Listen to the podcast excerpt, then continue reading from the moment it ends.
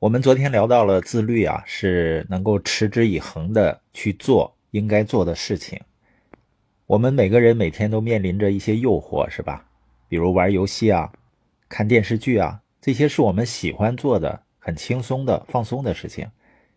我们知道，也有一些呢，我们应该做的事情。这些事情呢，有的时候甚至是我们恐惧去做的。但你会放下自己喜欢的事儿，去做应该做的事儿。甚至是害怕做的事儿，这个呢就叫自律。而且这些事儿呢，你不去做也没有人批评你，你仍然会去做，这就叫自律。那怎么培养自律能力呢？很多人一遇到一件事情呢，就说自己不会、不行。实际上，这样的人呢是懒，因为一句不会或者不行呢，自己就不用改变了。既然我们说培养自律的能力，就说明自律是一种技能。不是天生的，它是你不断做出的一个选择。但什么样人需要自律呢？就是积极主动的人。但很多人呢，就像蒂勒尔说的，太多的人把生命看成一个等候室，也就是说，人们坐在那里等待着他们的名字被叫到，人们在等着事情发生。他们认为那些成功的人呢，也是在等，只不过他们运气比较好一些。我为什么知道这一点呢？因为我经常跟人们聊起一个创业计划，但很多人会说呢，这个事儿很难，这个事儿呢需要时间，所以我不去做。我发现呢，人们竟然不去了解值不值，只是想知道一件事情容不容易。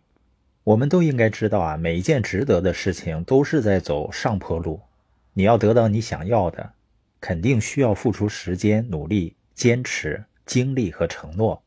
自律呢，可以让你期待的事情变成现实。要想变得自律呢，第一件事情就是要清楚的知道什么是重要的。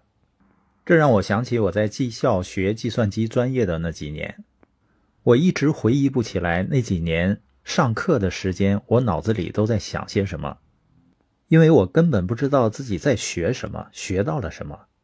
唯一有清晰记忆的时光呢，就是放了学。我和几个同学一起玩篮球，然后赢果丹皮，然后呢就是骑着自行车，要经过一个漫长的大下坡，然后骑很久才能骑到家。那样的一个时光呢，被白白的浪费掉了，是因为我不知道什么是重要的，所以对我来说呢，根本没有自律而言。我每天想的呢，就是要做一些开心的事情。那我不是一个自律的人吗？在我准备要开始在喜马拉雅录播的时候，我现在录了一千多期，在前面九百期，我是一天不落的去录播。现在想想，确实很自律啊，因为我们经常去旅游，有时候在山顶上信号还不是很好，有的时候呢坐高铁，周围的环境很嘈杂，有时候感冒了，咳嗽的很厉害，但每一天我都能把录播完成。那我为什么变得自律了呢？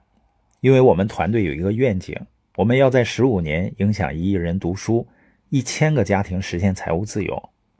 我们要做社群，我们有目标，而且我知道对于实现目标，什么才是最重要的。所以呢，我就变得自律了。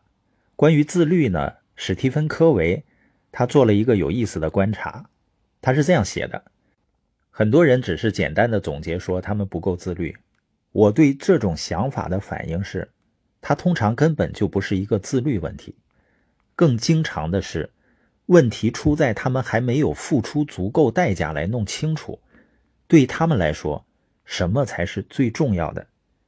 一旦你内心深处明白什么才是真正重要的，对不重要的事情说不就变得非常容易了。所以我第一次在接触耶格系统的时候，我听到了这样的一句话。你知道为什么做，永远比你知道怎么做更重要。我的孩子呢是在家上学，他会学习很多知识，这当然很重要。但我知道他知道为什么学这些知识，并且能够开心的去学，并且能够在这个过程中提升自己的自律能力、自我管理能力是最重要的。而很多父母在督促孩子学习的时候，父母是很清楚。他为什么要让孩子学习？但孩子并不清楚这一点，所以动力来自于外面。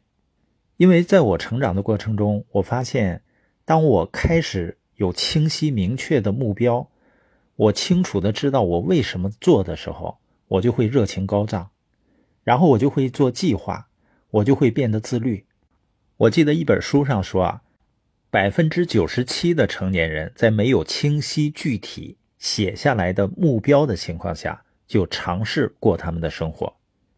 他把这比作就是你没有路线图的情况下就出发穿越一个未知的国家，所以在出发前要想清楚要去哪里，肯定是最重要的。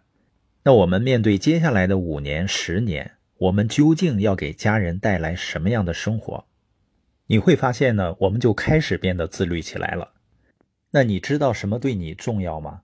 如果你没有好好思考并把它写出来，很有可能你的不自律。都是这个原因。提升你自律的唯一途径，就是知道什么是重要的。